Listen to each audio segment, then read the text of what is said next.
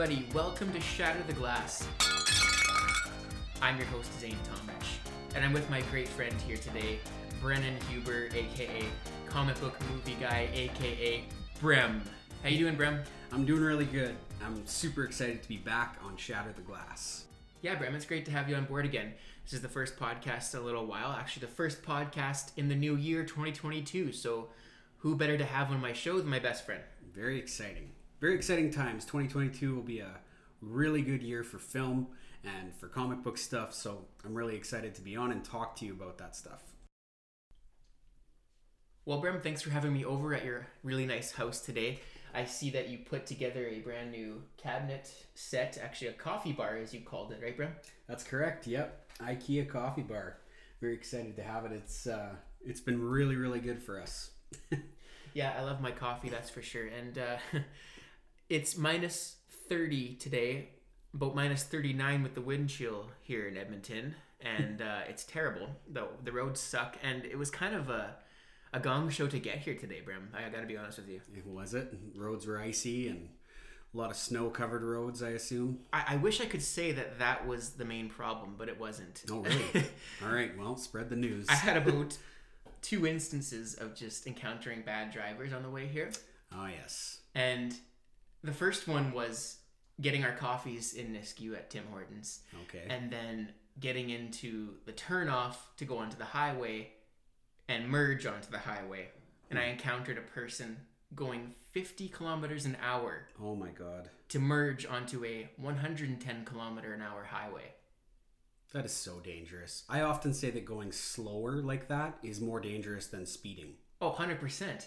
It boggled my mind. And then, like, when I passed him finally, I also encountered someone who he had some kind of a panicking moment where he, he kind of like swerved off the road. Oh, jeez. But he had like bags of cans in his back because he had a he had a truck, and uh, you know he just he just kind of like swerved off the road and it just kind of like whoa, and, and and and somebody else was behind him going about 70 kilometers an hour so i had to like kind of stop abruptly and be, and be like what, what's going on here and Holy. and and it was it was a really intense situation so that that was two things back to back that I just I, I literally almost had to like dive out of the way for with my truck. Wow.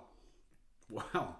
Which, you literally dodged like a destruction movie oh, on the way here. You look like a disaster movie. It's it's so unpredictable on those roads, and and there's no equilibrium either. You know, you, you as a driver who kind of knows what he's doing, mm-hmm. you're never satisfied. Someone's either going too slow or someone's going too fast, riding your bumper. Exactly. And there's and there's no in between. It's funny that we're sitting here today, Brem. You're 26. I'm 26. We've known each other since yay high. Mm-hmm. You know, we grew up together, and I find that the more older I get, the wiser I become, and the, the, difference in perspective that we get as each year passes. Mm. You know, we're sitting here talking about bad driving, and yeah. We were kids once who didn't know how to drive yet. And we're yeah. seeing our, our parents react in a similar fashion when they see bad drivers on the road. And now we're those people. We are. Yeah, we've entered adulthood. We've really things have changed. Wouldn't you have, say? Uh, they've absolutely changed. You have these little moments in your day where you just you think you think back to when you were a kid and life is really simple, isn't it? Like it is easy. You have it good if you're living in a decent home with a good family and all that stuff, if you're blessed with all that, life is easy. And then you start like getting these pieces of adulthood come into your life and you're like, wow, this is hard. You hit the nail on the hammer there, Brem, when you said aware. Like self awareness really takes off for you. Yes.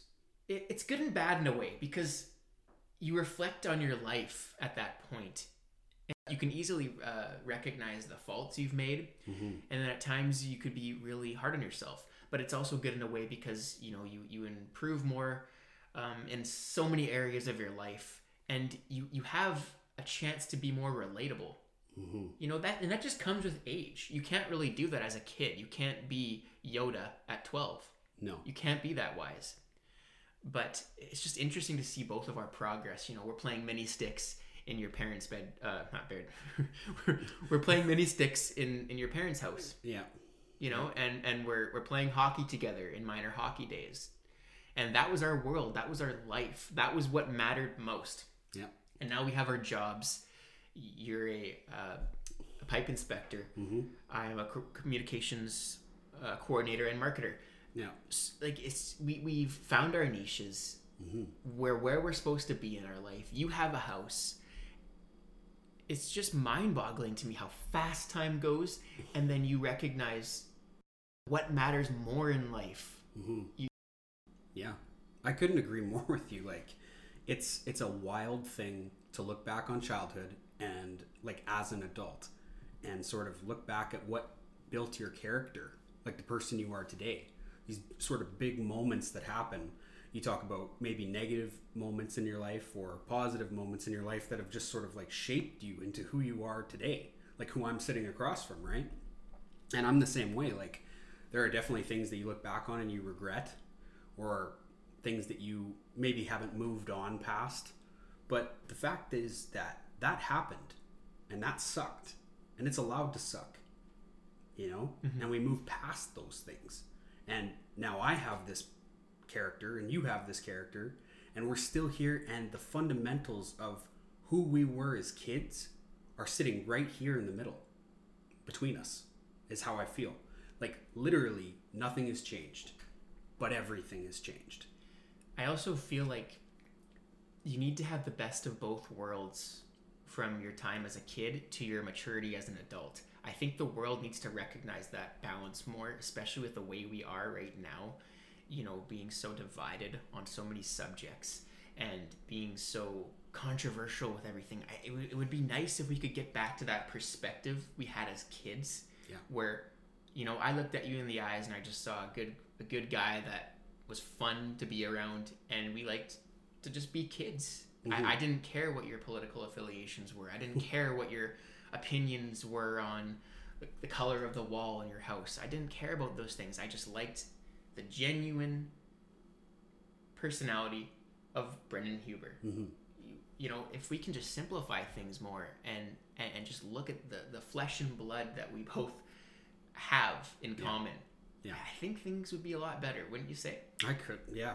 Like, I always agree with what you have to say in that regard. So I'm biased towards what you're saying because I agree with you from the start. But what you're saying has, like, it strikes such a true chord to me because, like, kids see the world through this filter that nobody else sees as adults, right? It's almost like the filter's removed from our eyes once we get into those later stages in life. But you and I, we're only 26. You know, like we talk about it like we're 26, like we're adults. We're also only 26. And I truly believe that, like, if we could all, even the people who are older in the world, like, look through that children's filter in a way, is essentially what you're saying. Exactly. I, I love that. I truly love that. And I think that the world does need more of that.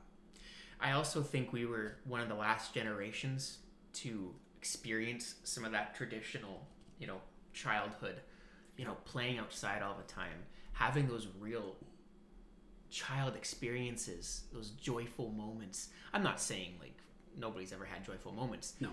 but I, I do have a little bit of fear for the new generations today in light of what they're growing up in. Yes. And I hope that they can find a way to become resilient through this hmm but it's tough when when you're having to learn at home all the time and be take away taken away from the you know in-person experience of school you know some people even being robbed of their uh, graduation day Yeah. you know it, it, i just i can't fathom that happening to me Right. or you when when we had it back in 2014 2013 Yeah.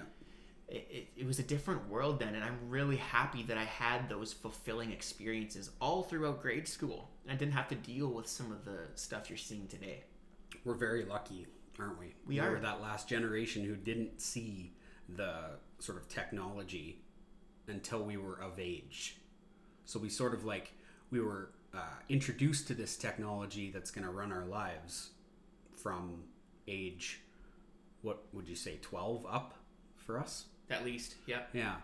And we're introduced at that young of an age where we're vulnerable but we're not quite at that age where you're inspired or swayed by. So we're kind of lucky in that respect. When cell phones came along you know there was the all the stories come out about all these you know crazy things that happen in high school now where pictures are being sent to teachers and all this crazy stuff that's going on now we were lucky that we just weren't there yet were we? Like junior high was very normal for us. And like high school was kind of when phones started to happen mm-hmm. really. Mm-hmm. I, and i'm grateful for that too. Like i was old enough to realize hey this is kind of a dangerous thing. You know like you have that sense. I couldn't agree more. It's an, it's it's addictive. It's mm-hmm. really an addictive source, and I, I think humanity's at a point right now where we're starting to see some of the the the negative of of too much technology. You know, so many of us are are getting kind of isolated to the point where we don't know how to communicate in person anymore, right and that's such a vital component of being human is to have that in-person interaction like you and I are having right now. And we're overlooking that a little bit. I I understand the idea of making life as easy as possible. I want life to be easy, don't you? yes That that's what we want. But not in a way that makes us almost unable to, to, to fend for ourselves in a way when everything can be done at the click of a button you kind of lose the, the point of, of life Mhm. and having those experiences and i was even a victim of it when i was a kid I, I grew up in a great home. I got great parents a great family and they provided for me. And in some circumstances like my dad offered me the the moments you have with your father where hey son come take a look at this and i'll show you how to how to repair a door or or you know just something really practical. And i had moments like that mm-hmm. but i feel like i wasn't mentally there enough to pick up on those things. Like Mhm. sh- showing me how to change the oil in my car i should have paid attention to those things more a little bit yeah You know, I can relate to, directly to that but I, I'm not a practical person in that sense. I'm really, I'm really uh, artistic and creative, and I, I just wasn't that kind of guy to get my hands dirty all the time. But I should have been. Yeah, and you know, when we grow up in an area that is very much it tailors to that type Blue collar. blue collar exactly. So to be sort of like on this side where we maybe care a little bit more about the microphone sitting between us right now and you know having these conversations, that's just a sort of depth that I never had as a as a child. Like I don't know about you, but like maybe wasn't present in my household.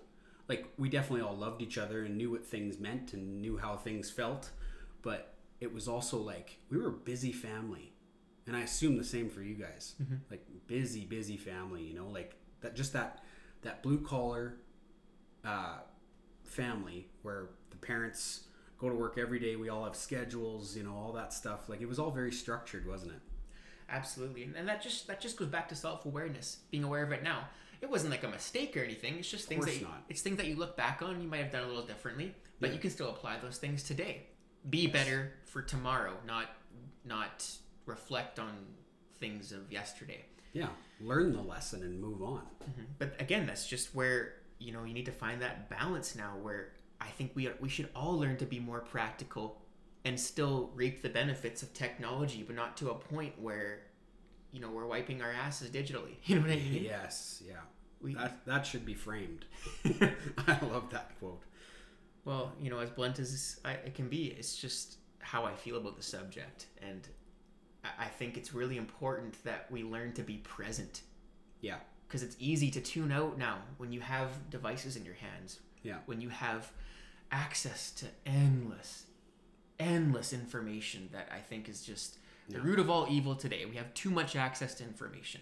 agreed yeah and everybody can post their opinion mm-hmm. in different ways And that's good to an extent, but too much of anything is too much. And isn't that the lesson hey yeah, too much of anything is too much 100%. yeah And yeah, Brem, like, you know, it kind of falls back to, you know, things that you want to have traditionally again. I haven't went to see a movie in I don't know how long. It's been a long time. Yeah, yeah, I bet it's been a while. The last couple I've seen weren't with you, mm-hmm. so yeah, that, I bet that's been a while. Just because I haven't been there doesn't mean I haven't been watching movies. And one movie that I finally watched, Brem, after all these years, it's it's a movie right up my alley. It's a movie I should have watched like five years ago, and you brought it up to me a few months back, back in 2021. There, you said, "Yo, you gotta watch Taxi Driver." Yes, yeah, Martin Scorsese's Taxi Driver. What a film! I don't think it's a film that I can watch multiple times, like in a sense that it's that good. Like it's it's that good, but I can't watch that movie a million times. It's like Logan. I love that movie, Yeah. but it's just too intense for me to watch, and mm. because you have to put yourself through an emotional roller coaster. Yeah, And I love movies like that, but you can only watch it so many times. yeah, it's a classic, right? It's, a classic. It's a one-off that you're gonna watch once in a while. Yeah, And I want to get your thoughts on it in a, in a minute here. sure. but just just to put your mind in focus um, something to digest that i read actually Okay, about the ending the controversial ending right. I was hoping we'd talk about the ending. and Yeah. spoiler alert everybody um, i don't know how much time you needed to watch it but it's been It's like literally 1978. yeah it's been a long time out so i mean you're kind of on your own on this one but uh, you know there's a controversial ending where he's looking back into the mirror of his taxi and and he's just kind of pondering something we're wondering as the audience did he actually commit the mass murder that he did at the very end you know is he a hero is he a villain all these things was it in his head Yeah, is he a reliable narrator? yeah. And my mind was blown. And someone came up, came up with a really interesting theory that he actually um, did those things, Mhm. but it's it's a portrayal of how society looks at him. Right. We, the audience watching the movie, knows what he is: mentally unstable and and kind of evil in a sense, like Right. really sadistic. Like sinister, sadistic. Yeah. but when he does the things that he does in in the environment that he does it in he goes to the brothel he kills those people that have this underaged girl a young jodie foster Right. um in this in this prostitution ring hmm really sinister stuff Yes. and as an audience member you, you've seen the build up to that of of uh, travis Right. robert de niro that's his character um, go in there and take care of these guys and you think oh good on him that's that's i mean i, I find Like he's standing up for the 14 year old girl. exactly and you know then we're seeing the the chain reaction to all that hmm and we see his name in the paper and people hailing him as this vigilante this hero Yeah. but somebody brought up the point in like a reddit forum that this is more of like a portrayal of how society views characters that we don't know anything about Right. because the person writing that newspaper article about Travis and his you know quote heroics Yeah. when these people reading the paper aren't going to actually know who the real Travis is that we as the audience of the movie have been exposed to for uh, however long the movie was being this mentally unstable PTSD mind you um, Vietnam war soldier Yeah. what an interesting take on that and that's so applicable to society today It is. you know we have this portrayal especially with hollywood and celebrities we have this portrayal of, of these public figures that we think are these almighty beings but we don't know a thing about them Right. you know i'm not saying every one of those people are mentally ill ptsd war No. soldiers No, but there's a lot of things we don't know about icons that we make that's correct. we yeah. as society make you know that's our that's what we think could be a hero yeah. So what do you make of all this controversy and that theory First of all, what a like an absolute cinematic achievement from Scorsese. If you like understand it and look at it the way that you just described. Great description by the way. From the start of the movie just to the end, like giving us a little what like what happened to Travis so like cuz he is a sick-minded individual, right? Like as sick as they come. And they like De Niro does such a great job in that movie. And you know, I just think that our society today, as you were talking about, with how we see things, we see icons. I think that when a tabloid comes out and you read that icon A slept with icon B or you know whatever the case is something negative we go oh it's just a it's just a tabloid it's just paparazzi there's no way that person could be that way right? Or so and so abused so and so no way that could happen. It's definitely you know this person was involved and that person was involved. You know what i'm saying? Like we just can't accept that celebrities could be ordinary people. We see them through a lens at all times and all stages of their life and they're always putting on that face like a celebrity if you walk out the door as a celebrity you're not going to walk out of the house with that not being in your mind that you're going to be filmed so you're going to look presentable you're going to look fit you're going to look strong all that stuff right It's like the Wizard of Oz behind the curtain effect. Totally. That's a great way to describe that. But uh, like, I just couldn't agree more with what Scorsese is trying to portray in that movie. And now, every time I watch that movie with that in my mind, I can enjoy it that much more. Right? Like, you know, the purpose that he had writing the script to filming it, the conversations with De Niro about how they were going to portray Travis, everything about that. I love that about movies that you can just like, well, what thought process went into why are we watching this right now? I love that.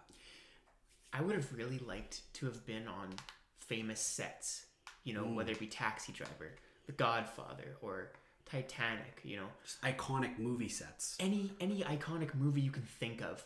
What was it like on those sets? I I, I hear about you know some nightmarish sets like um, with the movie The Shining Yeah. and Shelley Duvall and Sh- Shelley Duvall and uh, Stanley Kubrick and what Stanley Kubrick put Shelley Duvall through. You know, one of the main characters um, adjacent to uh, Jack Nicholson's character. Yes. Yeah. Um, I I think it's it's kind of disturbing in a way because you know some directors were really ruthless to their to their cast members For sure. or vice versa but it would still be interesting to like go on a time machine and like be present in those moments and see what they were like That's one of my truly my biggest fantasies would be doing something like that. because you have to understand too like these people who made those movies at that time they don't know it's going to be a a classic Right. they don't they don't realize probably in the moment that they're writing a classic or they're they're acting out a a true masterpiece Yeah. They started from scratch. They started with that blank piece of paper in front of them. Mm-hmm. it's just and amazing we kind of take that for granted and how much goes into movies, especially a casual movie watcher. A casual movie watcher just it's literally content. That's all they're looking for is content. They want the big explosion or the sappy love scene or just an amazing amazing ending that doesn't make sense and you got to go back and figure it out or something, you know? Or a detective story. People love that. People will just die for that at the theater. That's what sells. But it's the true cinematic masterpieces that live with me forever. Like from the moment I first watched Taxi Driver to now, us talking about it, all of that information has stuck with me. And I'll never forget those scenes. I'll never forget De Niro doing what he did. And I'll tell my kids one day about Taxi Driver, and you got like when they're of age, you know, and you got to watch that one. And I, I, I apologize to my unborn child for how big of a movie buff their dad is going to be. It's going to be wild to see what uh, what happens in the future with that. No, I, I respect that. It's it's it's all with the the beauty of cinema. You know, this is gonna lead perfectly into your your main level of expertise with comic books and superhero movies. Um, it's like Zack Snyder. You know, every object has meaning, symbolism. You know, those movies that make complete, total um, masterpieces of storytelling and and and representation um, out of a, a piece of paper or a pencil on the the table. Yeah. You know, or in Snyder's cases, reusing scenes, you know, with with bullets falling to the ground or falling pearls, you know, in in a certain way on the ground, how it all kind of like Yeah. spreads out across the, the sidewalk. It's just brilliant cinema and visual cinematography. Um, you know, it, it's just it's just a, a beautiful thing to look at. Yeah, and just to tie that into the very beginning of our conversation today, that's putting on a filter when you watch a movie. Like, don't look for your commonalities that you want in every movie. Dig a little deeper. Like, think, hey, there's somebody behind that camera. There's a crew of 50 people standing right there, and this person is acting as well as they are. Or just little things that you can look for in movies to make it more fun to watch, you know, maybe a movie that you wouldn't necessarily like. I definitely wasn't thinking about all this when we were watching uh, Super Bad at 15 years old. Me neither. You know, and that's the beauty of it too, is you can enjoy a movie like that when you're a kid and fully believe and it, submerse yourself in that story. Like high school age, watching that movie made you want to go out and just have a house party somewhere, didn't it? Or, like, Absolutely. just be a part of that environment, like a drinking environment. Mm-hmm. and that was so fun. But also as kids, you and I probably watched that in 2008 when it came out. Yeah. So we would have been what at that age, like 13, Yeah, uh, that would be yeah about about 13, About 14. 13. So Came out in 20, 2007. okay, but, we maybe probably watched it when it was on DVD. Yeah. Like we didn't see that one in theaters, we weren't allowed in. Do you still have a DVD player? I do, yep, yep. I wonder, like, there's probably none in houses nowadays. No, it's hard to find them. I have one too, thankfully, but holy, like they're hard to find. Yeah, they're gonna be vintage Mm-hmm. one day. so keep your DVD players, everyone. Yeah, no kidding. Think about how record players came back. Yeah. Think about the day 20 years down the line when DVD players come back and everything is no longer digital. And how things just become like they circle back, you know? Yes, tr- trendy. They're oh, this is back in style. You know. Right? DVD players will be there one day and you're going to be the guy laughing if you have what I have, which is the Snyder Cut box set. And I'm going to watch it so many damn times that I'm going to sell it used. it's going to be worth like thousands of dollars. That's why you keep those things. I kept my Nintendo 64. I kept my PlayStation 2. Can You we do a, can we do a confessions segment here? Yeah. Quickly? I just ordered so much Batman merch, Nice. like collectibles merch. The Empire magazine, I ordered two of them so I can keep one of them in the original packaging. That's how much I truly believe in that movie succeeding. That's awesome. So I'm gonna have all these collectors items and stuff, um, and you know, not spending that much money on that stuff. Like there's collectors items out there that you can go out and buy the Pattinson bat suit or like a model version of the car, but those are like thousands of dollars already. Like yes, you'll profit on that in the future, but I don't have a thousand dollars to spend on a Batmobile. You know, And that's the thing too. I don't know if if money's gonna talk for me down the road because I'm just too sentimental. I, and that's what worries me too. So like I'm not really a collector, but I'm I'm attempting. This is my first real attempt at collecting. So I'm I'm kind of excited for it. Hmm. Will it last? I don't know. I might love it too much, but buy two of everything, right? Yeah. Keep one and keep one for like in the original packaging. No, that's smart. Yeah. I see your eyes lighten up and your mouth frothing. We we gotta we got we we gotta get to that talk. mentioned, eh? We gotta get it going, bro. I'm foaming at the mouth here. I, I need you to tell me about uh, what you showed me just before the podcast. yeah. Do you want to start with like the negative stuff, or do you want to like start positive and work in? I think we should get the negative out of the way. I think so too. So basically, if you're a DC fan, like turn your brain off forever and don't tune in until the until the war is over here, because them are fighting words. What we heard over the weekend, I'll tell you that. And it's basically that the DCEU extended universe, like what we know to be the DC extended universe, the continuation of that is completely going to be wiped like Avengers Endgame Infinity War wiped in the Flash movie. Isn't that just the most sickening news you've heard? And not only that, but it has leaked what Warner Brothers has planned for the future after the Flash movie. So Michael Keaton's Batman is the future, but not for long, folks. Not for long. Michael Keaton's sole purpose in the DCEU is to pass the torch to, wait for it, drum roll, Batgirl. The new Justice League is being formed. As the crowd. And I like that. The new Justice League is being formed. And I'm sorry if I'm a little bit overpassionate about this, because I hate it that much. and I'm not being sexist or anything here, but we're talking Batgirl, Superwoman, Flash, and Supergirl, bro. or Supergirl, sorry, Supergirl, uh, Flash, and miscellaneous add in whoever. That's their future. That's what the DCEU has planned. Michael Keaton's sole purpose is to meet Black Canary from, guess what? Birds of Prey. We really cared about that one. He meets Black Canary. Canary. They're working together, and Black Canary introduces Michael Keaton's Batman to Batgirl, and that's where she takes up the torch. Henry Cavill has not only openly come out and say that he's open to returning as Superman, but he's like said that he's got the cape hanging up in his closet, ignored by Warner Brothers, no comment.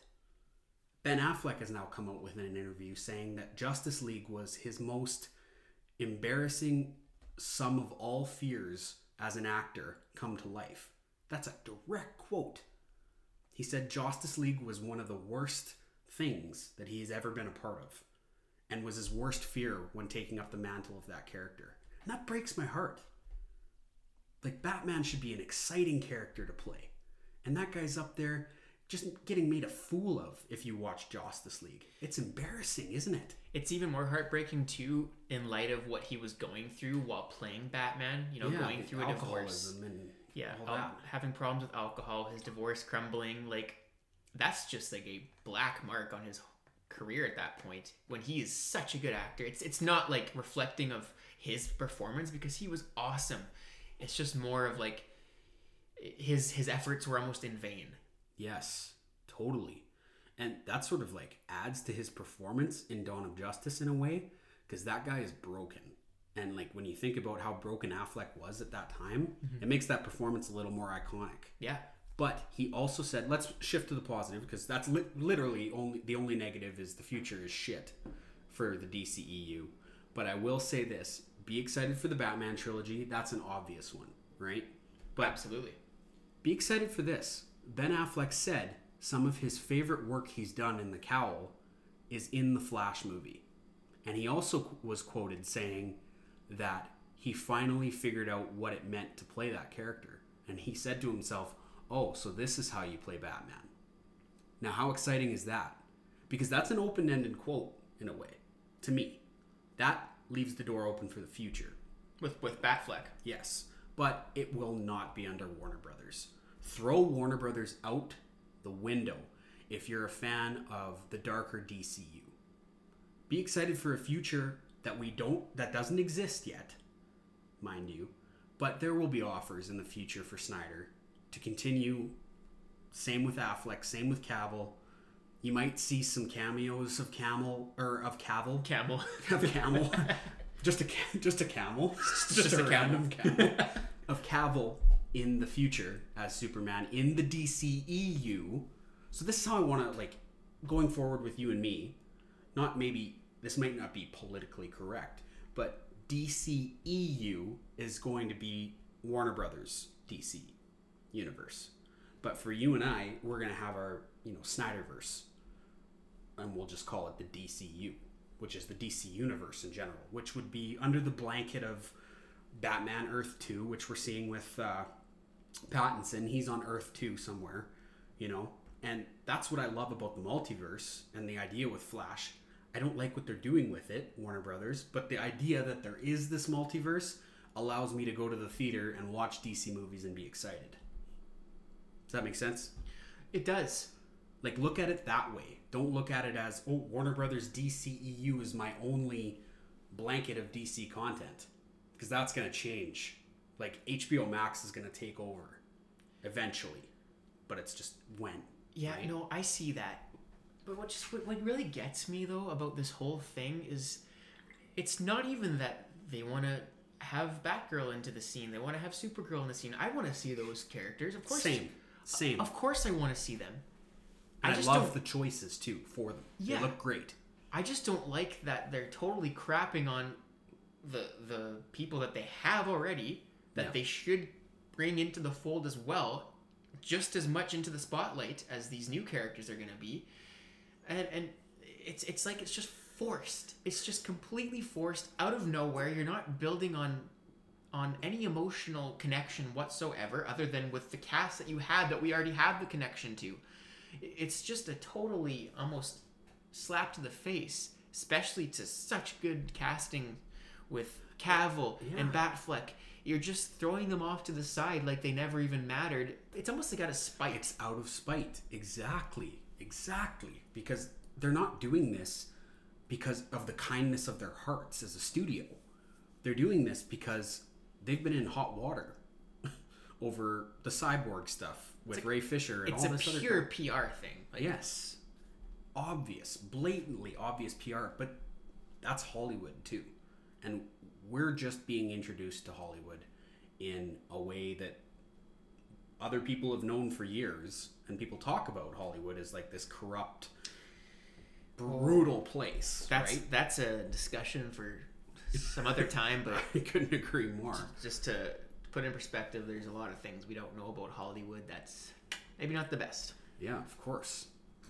So, all we're experiencing as comic book fans is the corrupt side of the studio having the final say, mm-hmm. Which we've been experiencing since 2016 for crying out loud. That's a long time, man. That's six years ago. Six years ago. Just goes back to our earlier conversation with awareness, you know, just how quick time's going now. Like We saw BVS in theaters like six years ago. that feels like it was yesterday. It was crazy. Doesn't it? And that movie's lived on with us personally. Yeah. Like we've watched that movie so many times and it's like that made 2017 and 2016 was like the best year ever for that stuff. That's the beauty of those kind of movies. It's not really a movie at that point. It's an experience for us. Yeah. You know, there's a lot of nostalgia that comes along with that. You know, getting those feelings we felt the first time when we watched that movie. You know, it's it's a totally riveting experience. Every time you watch it with you, I, I gotta watch it with you. That's like how that's how it's supposed to go for me. You know what I mean? Just yeah. And I I hope I don't come across as obnoxious with this stuff, but man, I'm just so passionate about all of it. Like so passionate about it and these characters are so important to me, the Hey. DC especially. You're doing me a favor, Brem. I'd rather talk about this than what the Oilers' problems are Oh 15 years later. Yeah, don't even get me started. Like that's not even a that's not even a conversation I want to have. You and I talked before this. We're like we're not talking about the Oilers. we're just not. we're not going there. And I love that because that is a source of uh, a rabbit hole that just isn't quite filled yet. It's not fixed.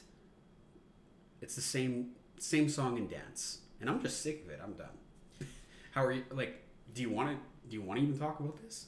I, I've, I've cued the violin a million times. We, we, we've we've talked about it when our, not even blue in the face anymore. Our faces have exploded. Yeah, we don't have heads anymore. I'm, I'm done. I'm over it. Yeah. Yeah. But uh, yeah, no, Brem, you, you went and you saw the new Spider-Man No Way Home movie. Yeah. Move right past it. I love it. yeah. Spider Man No Way Home. I did. I did. And you know what my reaction was.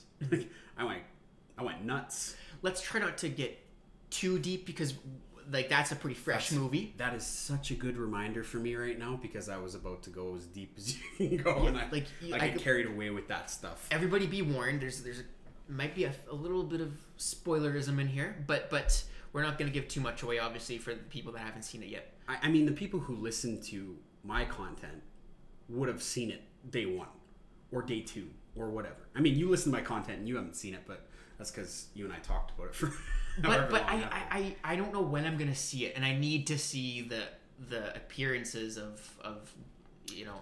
Yeah, because Brace yourself, everybody. Uh, Andrew Garfield and Tobey Maguire are in the movie. oh, they're in it. Uh, like, what a surprise! Yeah, you know, and uh, worst kept secret on the planet. I need to see that footage.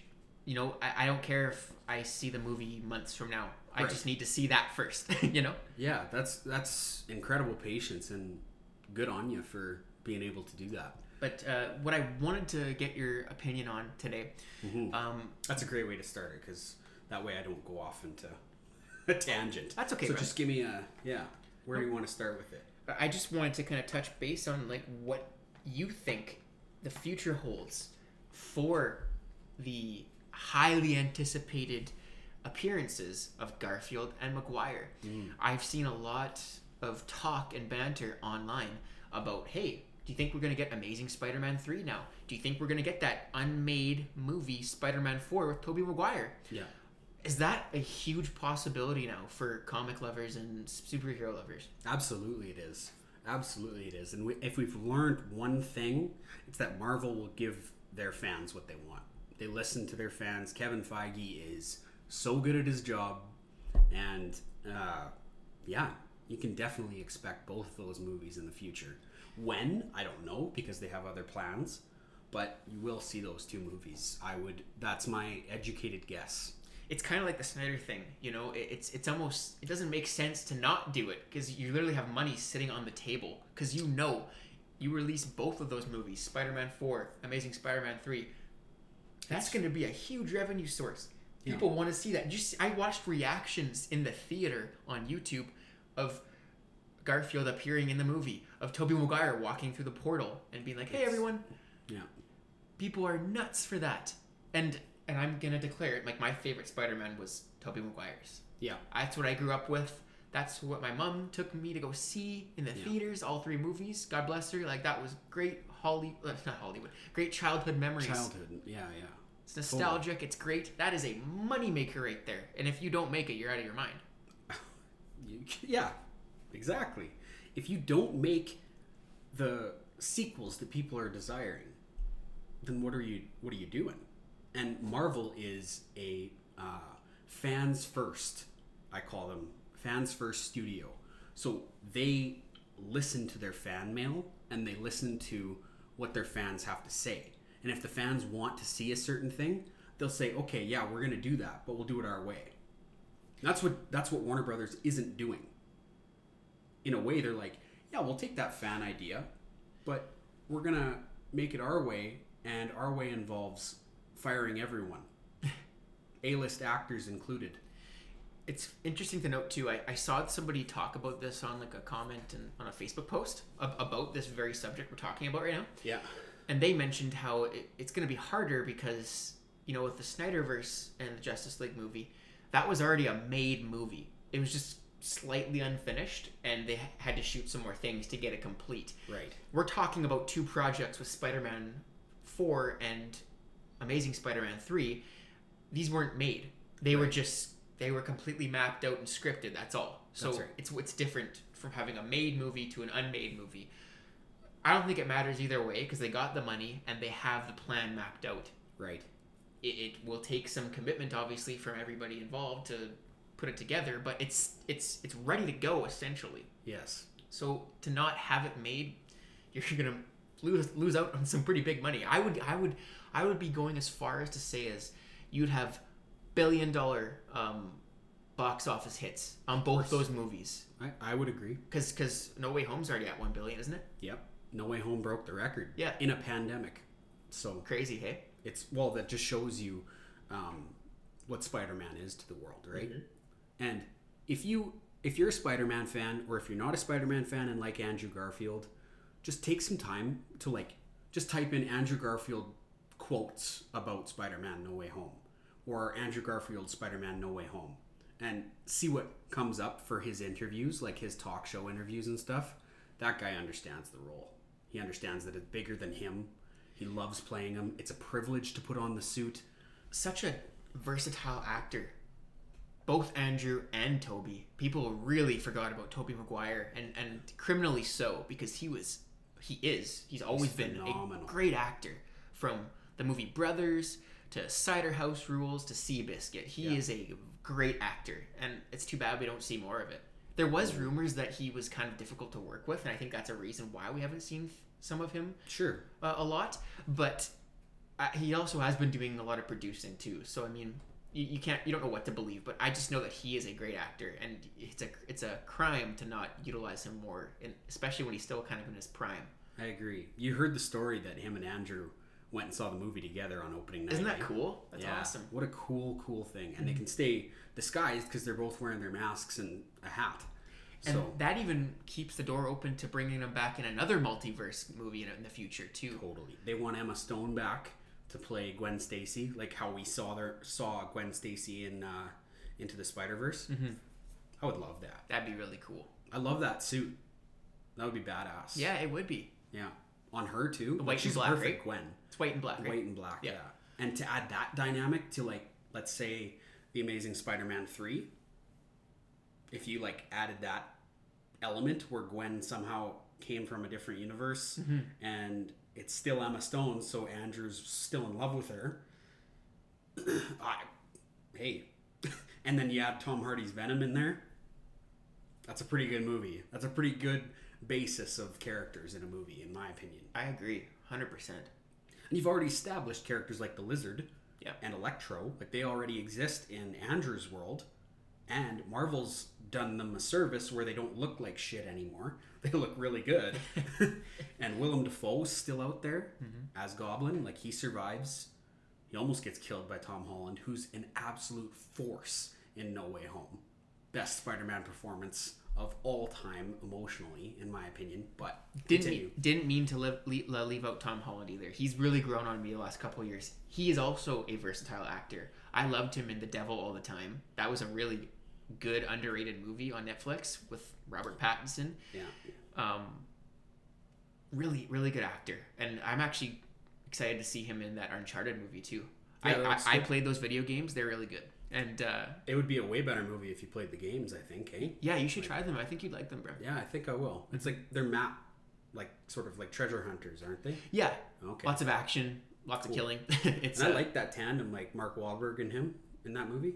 It's Looks it's, a, good. it's actually pretty good. Actually, I, I'm not. I've never been like a huge Wahlberg fan, just with the types of movies that he plays. Mm-hmm. But you know, when I watch him in every movie, he's still good. Good actor. I had this. This is a bit. It's a bit off, but it's it's still on topic. All right. You know how those like the Uncharted movie, like they have Sony games, but it's like a studio now that makes movies. How awesome would it be if somehow Affleck was able to like sign with like Arkham, like games? Oh, that would be unreal. Like if Arkham decided to do like a movie, like Arkham Games Studios presents Ben Affleck's Batman or something, you know, like I thought of that and I was like, I'm sold. Like that's what I want to see out of Affleck, like a Deathstroke or like the the studio that made Arkham Origins. You know how it was a different studio. What if they had like a movie studio or something? You know, be unreal. like executive producer Zack Snyder, director Ben Affleck. that would be like that's like my ultimate dream movie right there. But I don't know if that'll happen? But you still might see an Affleck solo, so don't ever lose hope in that. Or 100%. Justice League Two, or J- 100%. Zack Snyder's Justice League. That is. Brem, you creepy weirdo. You're eyeing me like you got something to say. What's going on over there? Well, I'm uh, I'm scrolling my my Instagram feed here on my comic book movie guy page, and I run into some breaking news from DC, and uh, it says this. It says the Flash will mark Ben Affleck's final appearance as Batman, and this is a direct quote from Ben himself, short and sweet. And when I read it the first time, I was infuriated because it says it's his final appearance. When I read it the second time and the third time, I was kind of proud of him. So just listen to what Ben says. He says, I have never said this. This is hot off the presses. But maybe my favorite scenes in terms of Batman and the interpretation of Batman that I have done were in the Flash movie. I hope they maintain the integrity of what we did because I thought it was great and really interesting, different, but not in a way that is incongruent with the character. Put a really nice finish on my experience with this character, and I want the world to know that. Deep. Pretty deep. And that's coming from a guy who's been through the ringer as this character from the moment he was cast to now his final send off. That could be a really like emotional moment for me personally watching The Flash. Like I think I need to experience that in theaters and it's out of like the respect of Ben Affleck and what he's been through. I want to experience that in the best way possible. And if he's saying it's some of his best scenes he's shot as Batman or how he's felt as Batman, then I'm all for that. He has now sold me on the fact that this is my final time seeing Batfleck.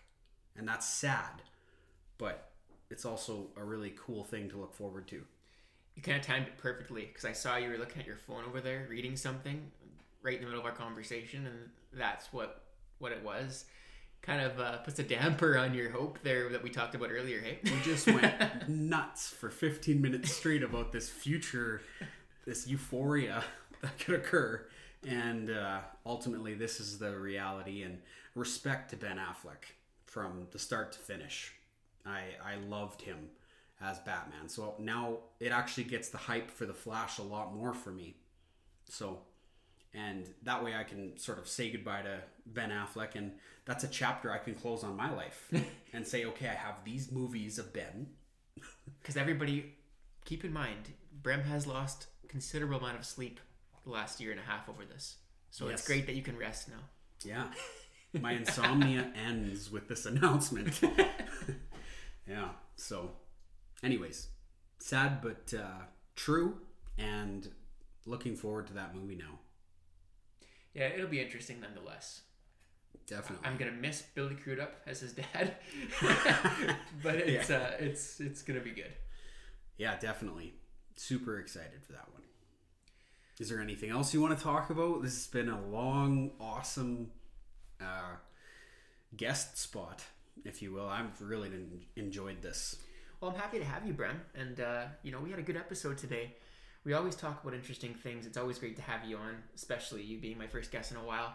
You know, good to get back in the swing of things. Mm-hmm. And uh, I hope that you do more comic book movie guy episodes too, because it's always a joy to listen to you. Like when I'm sitting at my desk at work in the office, uh, it's something I can turn on and just almost have some therapeutic feelings to. You know, as I'm doing my work and stuff. It's, Sure. it's really uh, it's really a pleasure, and I hope you can do more. And anybody that's listening right now, uh, go, go in and check out comic book movie guy on Instagram. Uh, you want to say your handle and stuff, Brem? Yeah, it's just comic book movie guy on uh, Instagram. Actually, sorry, it's comic book movie guy the podcast. So at comic book movie guy the podcast on Instagram. Uh, my Twitter is at Brennan Huber two, um, but I go under comic book movie guy on my Twitter as well now. So I just I deleted my old Twitter as Brennan Huber, and now it's at Brennan Huber two, and that's comic book movie guy on Twitter and Instagram. That's great, Brem. And thank you very much for joining us today. We'll Thank you. definitely have you on again for sure. And um, wish you all the best. Thanks a lot, Zane. Yeah, and all you glass breakers, thanks for tuning in uh, for Shatter the Glass. I'm your host, Zane Tomich. We will see you all again next time. Take care.